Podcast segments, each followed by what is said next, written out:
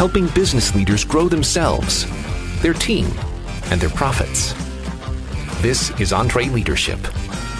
Now, here's your host, Ken Coleman.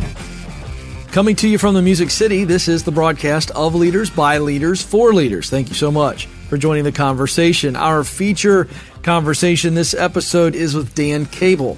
He is the author of a book entitled Alive at Work The Neuroscience of Helping Your People Love What They Do. I think this is fantastic. I love the science behind how our brains work and everybody knows how powerful the brain is, but sometimes we forget that we can harness that power to really do greater work. And of course, we're going to give you some great free resources, so let's get to it. This book, Alive at Work by Dan Cable, The Neuroscience of Helping Your People Love What They Do, came across my desk and I immediately was intrigued because I love to know why the brain is the way it is and how we can harness its power.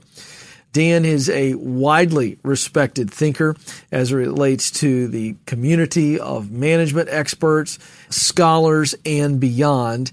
And as a social psychologist, he really understands the work and he understands how the brain works. This was a fascinating conversation for me.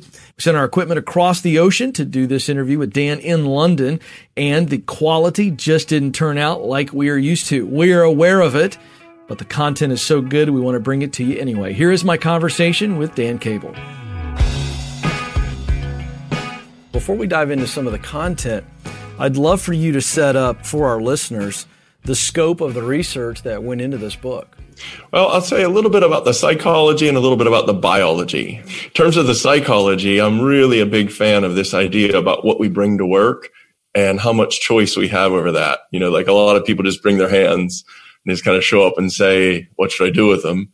And uh, that's a really transactional way of looking at work. It's not illegal or immoral, but it leaves a lot of value on the table. And then um, some people decide to bring their heads to work so you can actually try new things and innovate and solve problems, not wait to be told. And then the last thing is you can kind of bring your heart to work. So the idea of bringing your emotions in and actually caring about it And so we're going to talk about that being the psychology. But the newest thing for me was this biology. You know, I, I'm not a neuroscientist at all, but when I learned about this part of the brain, this seeking system, you know, maybe we'll spend some time talking about that. That really kind of showed me the deep root of some of this motivation and some of the dopamine, you know, some of the legal drugs that the body uses to, to motivate us. I found that to be really interesting. Well, you mentioned it. Let's stay there. Now I'm super interested. Let's talk about the seeking system. Yeah. Um, some of the neuroscientists out there call it the ventral striatum. Other folks call it the seeking system. I went with seeking system, a little bit more straightforward for me. But um, what it is, is it's this part of our brain that urges us to explore what we don't already know, kind of pushes us to explore the limits, tries to help us get out there and figure out how to be curious, how, how to push on the limits of our knowledge. But it's also really interested in understanding the effect of our actions. So it's urging us to understand cause and effect. And by the way, this has really shocked me. Not just us, not just humans, but mammals. You know, this might be a bear or this might be a cat or this might be a mouse. Mammals have this part of the brain. And so, you know, one of the things I found so interesting is if, if you got like a zoo animal and uh, you just give it its food, you just put it on a plate and shove it out there, it is actually less happy, less engaged with life and more likely to be sick than if you kind of hide the food or let it chase it. So it's just really interesting how this part of our brain wants for us to not become bored and have everything just available to us. It, it wasn't used to acting that way. This thing with the dopamine is really interesting. When we follow these impulses and we go exploring and we kind of get out there and figure out what we don't know yet and experiment, this dopamine is released into the system and it's a feel good thing. You know, it's a feel good drug. It's the legal cousin to cocaine, I guess. So it kind of makes you feel enthusiastic and it makes you want to do more of that. In a way, it's kind of rewarding you and asking you to do more of that. But it also makes time go fast. So dopamine controls our time regulation. So if you have lots of dopamine, the mornings just zip right by. You can't believe a morning's gone. But if you don't explore much and therefore you don't have much dopamine, it just crawls by. I mean, minutes start to feel like hours. And I think maybe you and I have both lived that world at some point. Yeah. Well, I think everybody has. And, you know, it's interesting. This is the science behind this idea of when we all talk about work that we love so much that time seems to disappear on us. And it's the actual chemical release of dopamine. That's really fascinating. Uh, but I, I want to stay here for a moment and dive into the, you're using the word explore. And I think that that's a much deeper meaning of explore. It's just constantly searching for the next, whether it be progress, uh, I just want you to unpack that a little bit more because you're not insinuating that you know we're all outside looking around for you know in a scavenger hunt, but the true sense of the word to explore, and that's the human need for advancement for progress. Yes. I mean, one way to say it, a couple great ways that you just said it is first off, it would have been originally developed because of our need to just get out in the environment and explore. Right. You take a bear it's got food, it's got shelter, it's warm. Yeah. It goes out ambling. It goes out exploring. Like it just goes out and figures out, well, anything new out here. And it's it's not doing that for money. You know, it's a motivated reaction just to get out there and see what resources. By the time you get to humans and you think about our ancestors, they had things pretty good in Africa. Pretty easy to grow crops, you know, lots of sunlight, lots of water. They left Africa, didn't they? And they went into some pretty inhospitable conditions as well. Right now it seems like you know we, we went to the moon didn't we? We got this planet. We're going to go to that one. And now apparently elon musk says we don't need to be a one planet species. Right. Yeah it is that kind of thing but let's lower it down to you and me and every day because that's actually where you want to put your finger and i i think that to our listeners that is the most important piece of this which is people who have jobs that start to feel repetitive that start to feel sequenced highly predictable, highly scripted, this becomes a little mini cell or even a mini hell for this part of the brain. After six months, eight months of doing the same thing, starting to be able to predict exactly how it's going to work out, this part of our brain starts saying, Hey, come on, you're better than this. And it starts shutting off some positive emotions and starting to let us feel some boredom, bit of anxiety. It lets other systems start to kick in and we're not really feeling that the word is zest. It's a zest for life. It's, it's the feeling that life is an adventure and that work is kind of interesting because we get to learn. Mm. After eight months, 10 months, a year of doing the same repetitive actions, it doesn't feel very zesty anymore. yes. It starts yes. to feel annoying and bothersome. And like, it feels like a commute to the weekend, if you know what I mean. Oh, sure. Absolutely. And so why so many people live for the weekend and can barely drag themselves in on Monday. Okay, so this is fascinating. I love. We just dove in deep, which is fantastic. Uh, the psychology and biology. So let's stay here again in the biology side of things. I get the psychology. I think we all get that. Okay, I've got a choice to come in with an attitude of gratitude or whatever you want to say. Go a million ways there. But the seeking system. What did you learn from the research, and what do you tell us in the book? How do we fire this or reboot it if it has been, you know, covered by years of humdrum and, as you say, you know, this cycle type work? It's just another cycle. That's right. Let me tell you a little bit about the problem and a little bit about the solution, and then you just keep leading the conversation. But in terms of the problem, uh, what lots of organizations do, not because they're evil, but because they want predictability. Right. They want to be able to make the promises that they have made to customers, they want to make good on that. That's not evil. That's just practical, right? They want to fit the regulations. You know, the, the law is out there and we can't break that law. We got to follow that. And also in terms of um, policy, you know, I don't know what our listeners are like, but as a lot of companies move from 300 people to 3,000 people, they got to have a lot of rules and regulations and ways that we do things and dress codes and forms and scripts and how do we answer the phone and how do we look in meetings. So what happens is, is you go from, let's say 10 or 15 people where there's lots of innovation and lots of trying new things. As an organization scales, it often starts to make it tighter. It takes the frame of what you're allowed to do on your work quite tight. So things start to become again, predictable, controlled. There's a lot of measurements, a lot of KPIs, what you should be producing each hour, each day, or each quarter. It starts to get measured. Then we start rewarding you uh, if you hit them. But then if you don't hit them, we, we punish you. And so what happens is across time, these rules and regulations and these policies and these ways of doing things and these measurements, they start to make it feel as though we can't really learn anymore We can't really experiment anymore. We can't try something new in our job that might solve the better problem, but it might not go exactly the way that we expected. Mm. And that use of the word exploration is the one that the seeking system's looking for. What it's urging you to do is, hey, try it this way. You've got skills here that you could go around this thing. You wouldn't have to do it that way. And so that demands that you try it a new way, that you use your own approach. So what we've done there, I hope, what I've done anyway, is I've kind of laid out why this is a problem for most organizations. They want control. They want to promise the customers and regulations. The way you said fire it up, that's really good because from my perspective, there are three ways that a leader can do this. Mm-hmm. But we might be able to later go and say, even if your leader isn't willing to do this for you, what can you do? Right. Sure. Let's start with the leader one. If you are a business manager, you're an owner or whatever, there's three triggers of this thing.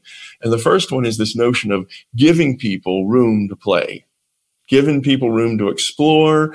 And, you know, that might be once a quarter, or it might be a little bit every week, or it might even be just a couple of hours a day. But it's this idea of giving folks an opportunity to try to meet the goals of the job, to try to stay within the frame of the job, but have freedom within that frame to try to do it in a new way or try to play around with that process of doing the work. So that's the first one. Okay. Talk about ways of doing that in a little bit. A second one that we could talk about is trying to activate people's best selves. That's this idea of letting people think about what they're best at doing. What are their signature strengths? What are the things that really make them come alive? Perspectives or knowledge or passions or interests and allowing them to bring those into the job and kind of customize the job around themselves and their strengths. That's the second one. And the third one is this notion of personalizing purpose the idea of trying to let them experience the effect of their work, be it talking to a customer or talking to an internal recipient of their work. Whoever uses the bundle of their work, letting them understand how that person feels if you mess it up or if you do it well, so that they have a face to go with the work. Yeah, I love that. That's the connection so that they see the work actually matters. That's right. And this really speaks, Dan, to the question that all of us ask Do I matter? You know, am I making a difference? Love that. Okay, well, let's go to giving people room to play. Let's come back to that. You said you would show us a few ways to do that. Uh, we've, we've heard that before, certainly not a new idea, but it's something I think we need to be reminded of as leaders. Well, what does that look like and how can it be most effective? Yeah. Uh, let's start with like the lowest hanging fruit, and then we'll go to something that's a little bit more aggressive. Um, I wouldn't call it dangerously aggressive, but I would say it demands more of a commitment. So what seems really easy is this idea about giving people three, four hours a week or every other week where you just tell them, we want you to work on something that's not your job. If you had to fix something about your work or about our work processes, what would you focus on? And that approach of just kind of literally scheduling the work around the assumption that people need some time to work on things their own way. I think that leaders out there will be amazed at what it does in terms of lighting people up and that play space, that sort of psychologically safe place to fool around with a new programming language or a new way of doing our billings or our receivables or a new way of creating my, my talks or my sales pitches. I think that you'll more than get that return on that investment of time in terms of, you know, basically creating more enthusiasm, uh, more innovation, more creativity. I call that the low hanging fruit. An area that might be a little bit more exciting and that I've helped a couple of different organizations do is this idea about giving people a little bit of free time, as much as say 24 hours, where you say, okay, for the next 24 hours, we're going to shut down this part of the organization. You know, all you programmers, you're not going to be doing any programming. All you folks that are usually coming in and kind of helping the customers right here, we're going to bring in a second shift to handle that. For the next 24 hours, you can work with whoever you want on whatever you want. The only rule is in 24 hours, we're all just going to get back here and you're going to describe, here's what we tried and here's what we learned.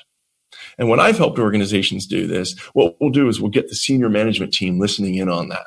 You'll get a COO and maybe one of the board members and you'll get pretty senior level management. And as each team describes, here's what we tried to do. We tried to build this little app on our phone and we tried just to build a basic prototype that would use some AI to search the internet and then automatically send this text if it found what it was looking for. Kind of worked a little bit and they'll be kind of excited about this. If the senior leadership team likes that, they think, oh, there's some value there. What they'll do is they'll invest in it, mm. but not money. they'll invest time. They'll say, listen, that's really cool what you've got there. Next week, we're going to give you four hours what we want you to do is spend that four hours as a team trying to perfect some of those problems that you showed us and build that prototype into a platform where we could firewall it. And then literally they'll work on that for that four, six hours. And then they'll come back and they'll say, Oh, that's great. Now, can we shift that onto an HCL platform? Can we do that open source? And what they'll do, what I've learned is over the course of three or four weeks, they'll build new product lines that totally jazzes up the team. You know, they just feel so empowered and they feel so excited and you can see the dopamine in their eyes. I mean, they often don't want to go home. Mm. They're so excited about doing this stuff. They don't even want to leave. Um, sometimes they pull all nighters, not kidding. So what happens is they get to see their stamp and see the impact of their ideas on the world. And all of a sudden, this is a product that launches four weeks later. And I've had such good luck doing that within companies. It doesn't take money. It takes a commitment to activating that seeking system. And it takes a commitment to understanding that this is what the biology needs. You can't expect people to be bringing that attitude every day when there's no dopamine. Right. That's a great statement. This takes, it's like a two part question. So I'll stop. My brain is just flying. I good. You got dopamine, man. yeah, yeah, yeah. So that example where you helped lead that with that company, what were the leadership concerns or fears? Yeah, I can tell you all about that. Because I think that's important for our listeners to go, okay, these leaders felt that, but they still did. Because that's outside the box. If there's anything outside the box, that kind of thinking and what they did is really unique. Man, you're, you're so on. And our leaders will love to know this company. It's called Dealogic, and it's uh, headquartered here in London. It's got offices in New York City and in Budapest. And we've tried this on all three, you know, so I, I know this thing works it's really interesting, but you're really putting your thumb on the right issue. So I think that what's cool to think about is first off, what the leaders were worried about, what the COO, Toby Haddon, was talking with me about is that we're losing our best people. They'll go out and hire these, not kidding about this, physicists with PhDs to do this programming. These are like 25 year old whip smart people and what they do is they'd come in all full of energy and they'd be so interested in learning new languages and programming. But after two years, two and a half years, they'd leave and they'd take less money. They would just go somewhere where it was a little bit more exciting, where they could be on the learning trajectory, where they were sort of pushed into new areas and new um, programming languages. And so his concern was we're losing our mojo. You know, to be honest, we, we keep the, the worst people, we lose the best ones. And so what they saw is the risk of not taking a risk. Mm. They saw as the, that the short term quarterly risk is, oh, we give up four hours of their time. We miss one of the quarterly targets. That feels like a big risk if you think this quarter. If you think three years, you say we lose our best people and we forget how to learn. Mm. We forget how to push the envelope and take risks and learn new things. And so what this leader and this leadership team were able to do is to say, we need to balance the short term risk by taking some long term investments in risk. Yeah. It's actually a way of thinking that they sort of got themselves over the hurdle because what you're giving up is what appears to be control. You know, you're literally saying you work on what you think's important. You work on what you think is cool. And for a lot of leaders, the word to manage, that means to control. Yeah. It's just not what they cut their teeth doing, if you know what I mean. A second thing is this idea of you work with whoever you work, want to work with on whatever you want to work. This is cross disciplinary. You know, this means somebody in marketing might be working with somebody in programming, might be working with like um, a sales staff to put together some new product lines. You're kind of breaking the organizational hierarchy and again, I think that for a lot of leaders, they don't like, they want you to stay in your lane.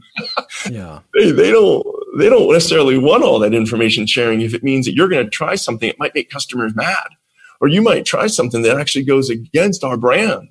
You know, we got to control that away. And so you're really right on the idea that this isn't risk less.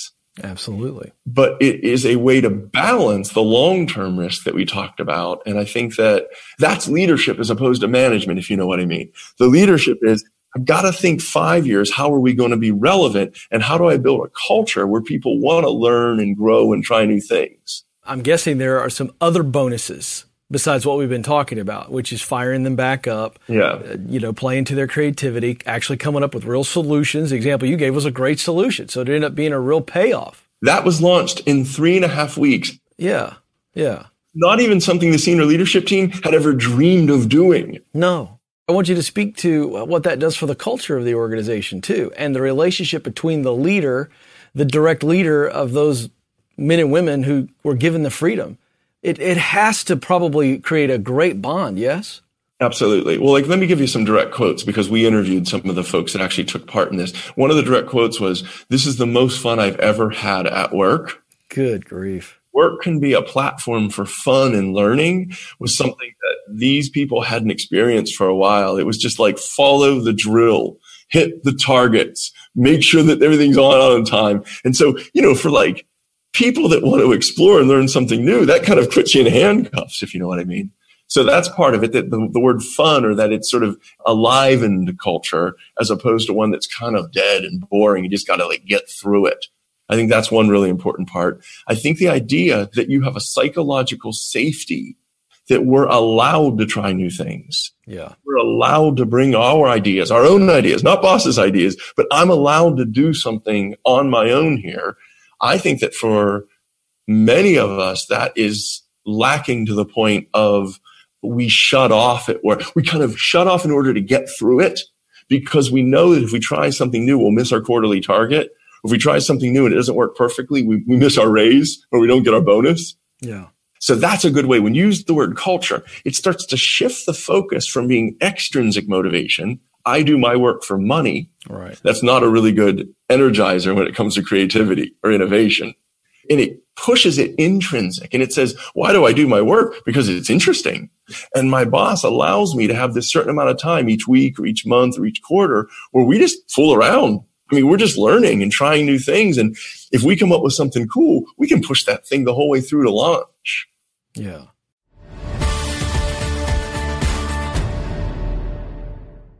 Here's a math refresher. There are only 24 hours in a day, so you and your team need to streamline time consuming tasks to focus on the activities that make money. Smart businesses are realizing that to reduce headaches as they scale, they need NetSuite by Oracle.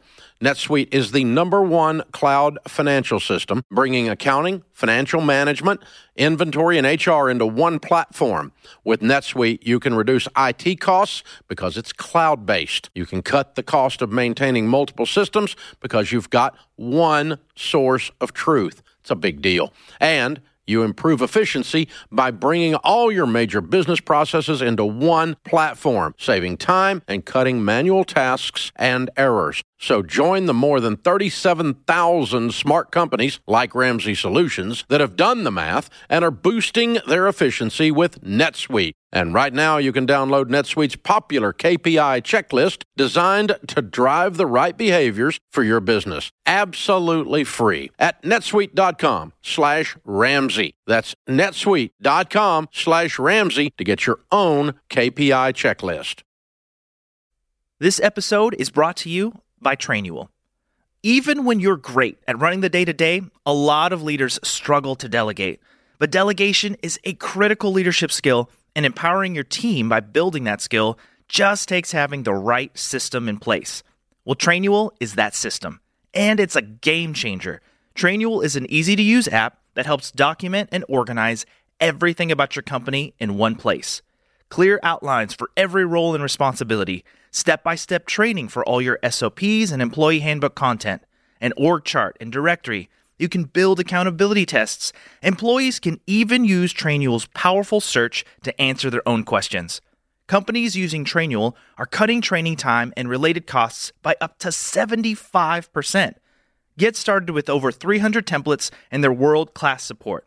It's time to get your entire team playing from the same playbook. Visit trainual.com slash entree today for a demo and get 15% off your first year with code entree15. That's 15% off at T-R-A-I-N-U-A-L dot com slash entree with code ENTRE15.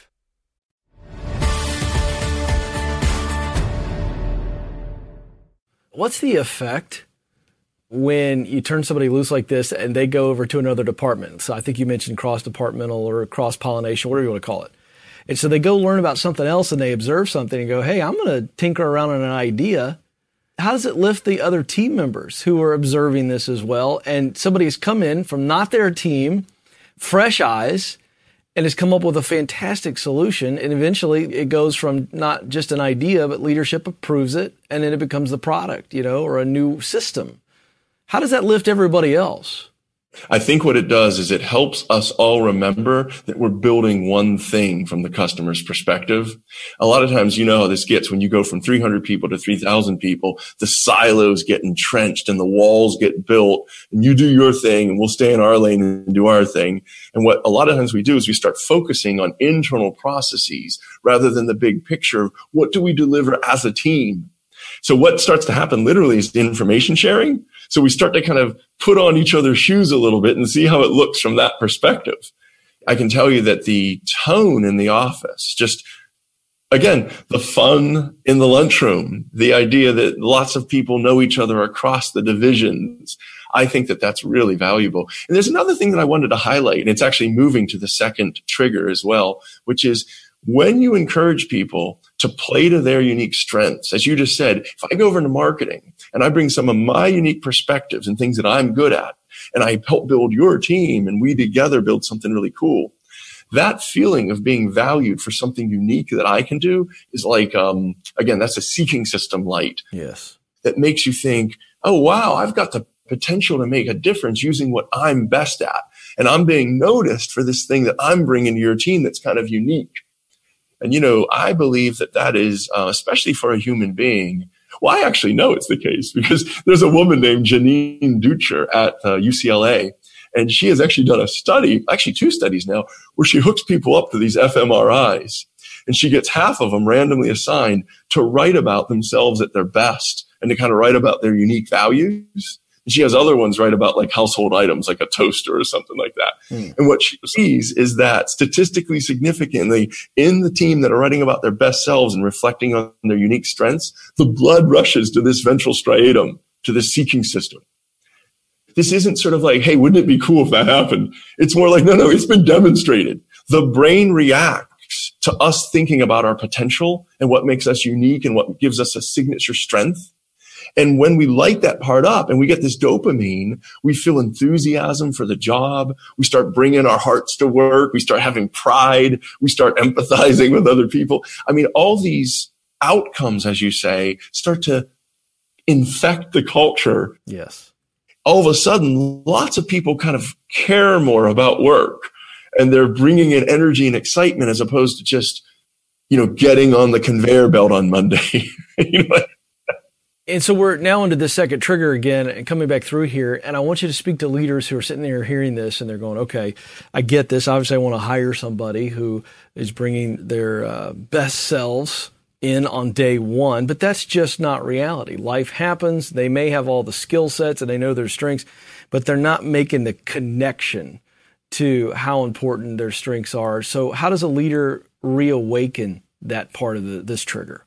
Yeah, that's really strong. And let me just uh, replay that back to you because you said something really important there, in my opinion, and that is the old war for talent was can we recruit the best and the brightest? Can we get them in the door? Right. The new war for talent is given that we've got the best and the brightest, how do we wake them up and have them bring their best to work? As opposed to, you know, playing World of Warcraft all day. That's right. Exactly.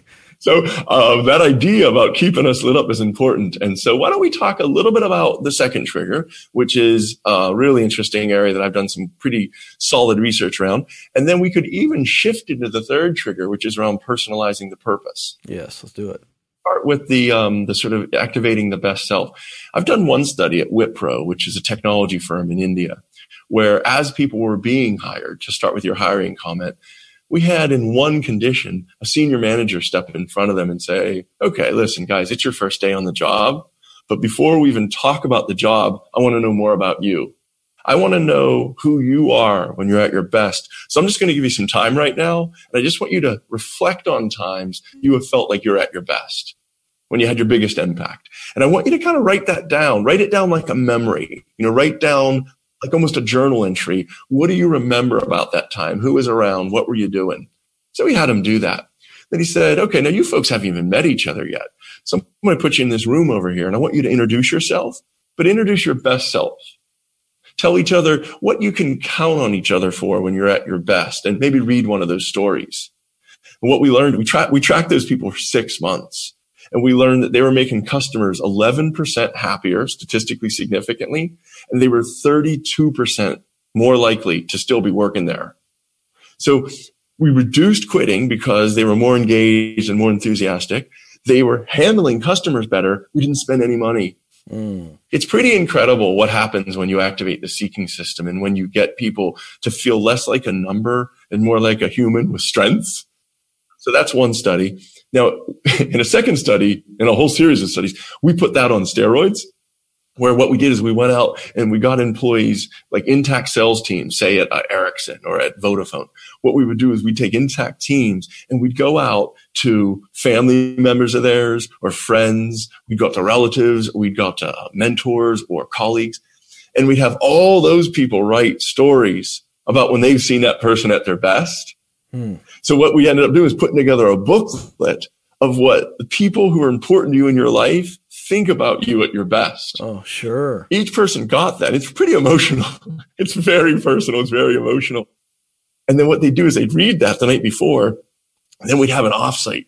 The whole team would get there and they'd share. This is what I learned about me. This is what surprised me. This is who I'm at when I'm at my best. And here's what parts of work really light me up. And they all went around the table and everybody shared that. And what they learned is there's ways that they could start reworking the work that's called job crafting. You don't have to do all your work if there's parts of it that shut you off. If other people want to pick that part up because it turns them on. That's right. And so we found again and again that there's this complementarity that by sharing, these are my strengths and this is when I'm at my best. You first off get other people to see you at your best, which is very valuable. It lights you up. But then second off, you actually can start being that more often if you can design the work around your passions and interests and strengths. Well, I believe it. That's uh, the mission of my life, helping people do that uh, on the Ken Coleman Show. And I got to lead you into personalizing purpose because I love the way you've worded it. I absolutely think this is fantastic. Again, how can we as leaders help our team personalize their purpose? That's right. One of the things that I stumbled on that I think many of us know in our hearts is purpose is a very personal thing. Yeah. It's not something you can just put on the website and then everybody buys it. And it isn't something you can just hand out like playing cards, if you know what I mean. It, it, it doesn't work that way. Purpose is something you have to feel. It's not something you have to hear. So what I think is really interesting, and I also know that it's effective, is trying to help people get in touch with the impact of their work. Mm-hmm. We give you a study and then we give you a story. Mm-hmm. Um, in terms of a study, there's a fellow you probably have heard of named Adam Grant. And in one study, he looked at a bunch of call center operators and he randomly assigned some of them just to meet really briefly with one of the recipients of that money. They basically were fundraisers and they, they raised money and then they helped put kids through school. And in one of the conditions, they just brought in one of these scholarship students and said, thanks. The person said, thanks. I couldn't go to college without you. 10 minute conversation, really. But what he learned is statistically significantly more money was raised by that team than the ones that just sort of, you know, did their work, the control group. And it's not that they changed the money. It's not they changed the technology. It's not like they changed the call sheets. They didn't paint the walls a funky color. They didn't get bean bags. What they did is they allowed people to see the impact of what they did all day long. And it made this big, robust difference in terms of bringing in money and making calls. So that's one empirical study, and you can find that one. But just in terms of a story, I was doing some work with Microsoft here in Vienna, and the country manager was telling me about something that she's doing where she'll take a team, say they're going to go try and do some work for like Tesla. Um, they're moving out of software, and they're moving into solutions. And what they'll do, instead of just her and the, the, the client manager going on site at Tesla, She'll take the whole team. Hmm. She'll take programmers who are going to be doing like the basic coding. That's like an entry level job. She'll take like the logistic managers that are going to try to keep the project online. She'll bring in IT people. she'll take 12, 15 people there. And then they don't just talk to their point of contact in the Microsoft side. They'll talk to engineers who are building the cars. They'll talk to logistics managers that are getting the parts. They'll try to understand the full problem as a team. End up taking a whole day. So you're not spending money, but you are investing time. But what happens is this whole team goes back and then the whole team understands the why of the work. They understand the task. They understand Tesla they got to meet some cool people. They got the stories ringing in their ears of what we're trying to solve. And she said that you start slow to go fast. Yeah, it seems like you're using that time in a way that's less efficient. But what happens is when everybody knows the scope and the purpose of the mission, everybody works together toward one end and it becomes like a volunteer army. And there's just something so powerful about giving people that firsthand opportunity to hear and to see and to understand firsthand what it is we're doing all day long 8 10 12 hours a day. What's it for? Who's it affect? Why are we doing it? And again that's lighting up that seeking system. You know when you're on site seeing that and then you get kind of lit up around it you get enthusiastic you get zestful you care more about the project you feel these positive emotions don't you Oh, I love it. You've reintroduced a great word that I haven't used in too long, and that is zest. There you go, folks. Uh, everybody needs to use Zest at least one time in a working setting over the next week. He is Dan Cable. What a delight. The book is Alive at Work, the neuroscience of helping your people love what they do. We only cover just a smidge of it, which is great because you need to run out and dive into it, get it, and apply it after you read it. Dan, thank you for being with us from all the way across the pond. We appreciate you. I know you got a lot going on, and we're better for our time with you. Thank you, Ken. That was really fun. Big thanks to Dan Cable. I hope you enjoyed that as much as I did. I told Will, the producer, uh, I'd like the book, please, when I leave, and it went straight to my desk. That's how much I enjoyed it. Again, the book is Alive at Work, the neuroscience of helping your people love what they do. I highly encourage you to go get it wherever books are sold. Well, our team at EntreLeadership has got a great free resource for you this episode. It's entitled The EntreLeader's Guide to Delegation. Now, we think of delegation in terms of a rope because Dave teaches the rope lesson at our live events and in our staff meetings as well. The idea of delegation being a rope. The more rope you give, the more delegation you are giving, which is really, if you think about it, I like to think of delegation as a transfer of trust. And if you get that, then you can really win. The 10 basics of delegation, a chart called the EntreLeader Time Tracker, and a delegation checklist to confirm that you're doing it the right way. All of that and more coming to you in the EntreLeader's Guide to Delegation. Here's how you get it. Text episode 270, episode 270, no space. Text episode 270 to 33444. That's 33444. And while we're giving away free stuff, how about Infusionsoft? This time they're giving you the templates for the taking. 27 email templates you can use right now. Now, I love this. As a guy who thinks that email is just north of torture, I love templates because it just makes your life easier. It's just a no brainer. You get your templates, you just boom, boom, cut, paste, drop, whatever you need to do. It doesn't come with the sound effects, by the way. Those are provided by me. But how would you like to just make your email so much more efficient? That's what this is going to do. You're going to get some blast emails, some sales templates, some thank you email templates, and some re-engagement templates. All of this absolutely free. You can get it by going to infusionsoft.com slash 27 email templates. That's infusionsoft.com slash 27 email templates. Now, if that's too much for you, because I'll tell you it's too much for me, just go to episode 269 at entreleadership.com under podcast, and we've got the link for you. Well, hard to believe another episode in the books.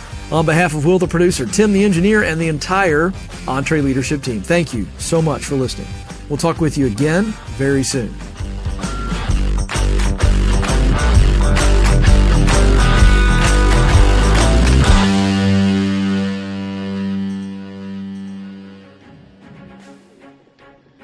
Hey folks, I want to make you aware that we have other great podcasts from Ramsey Solutions. Here's a sample of The Ken Coleman Show. According to a recent Gallup poll, nearly 70% of Americans are disengaged at work. If you dread going into work every Monday morning and you're just trying to make it to the weekend, The Ken Coleman Show is for you. Everyone has a sweet spot. Your sweet spot is at the intersection of your greatest talent and greatest passion. We will help you discover what it is you were born to do, and then we'll help you create a plan to make your dream job a reality. You matter, and you have what it takes. Join the conversation on The Ken Coleman Show. To hear full episodes, just search Ken Coleman in iTunes or go to kencolemanshow.com.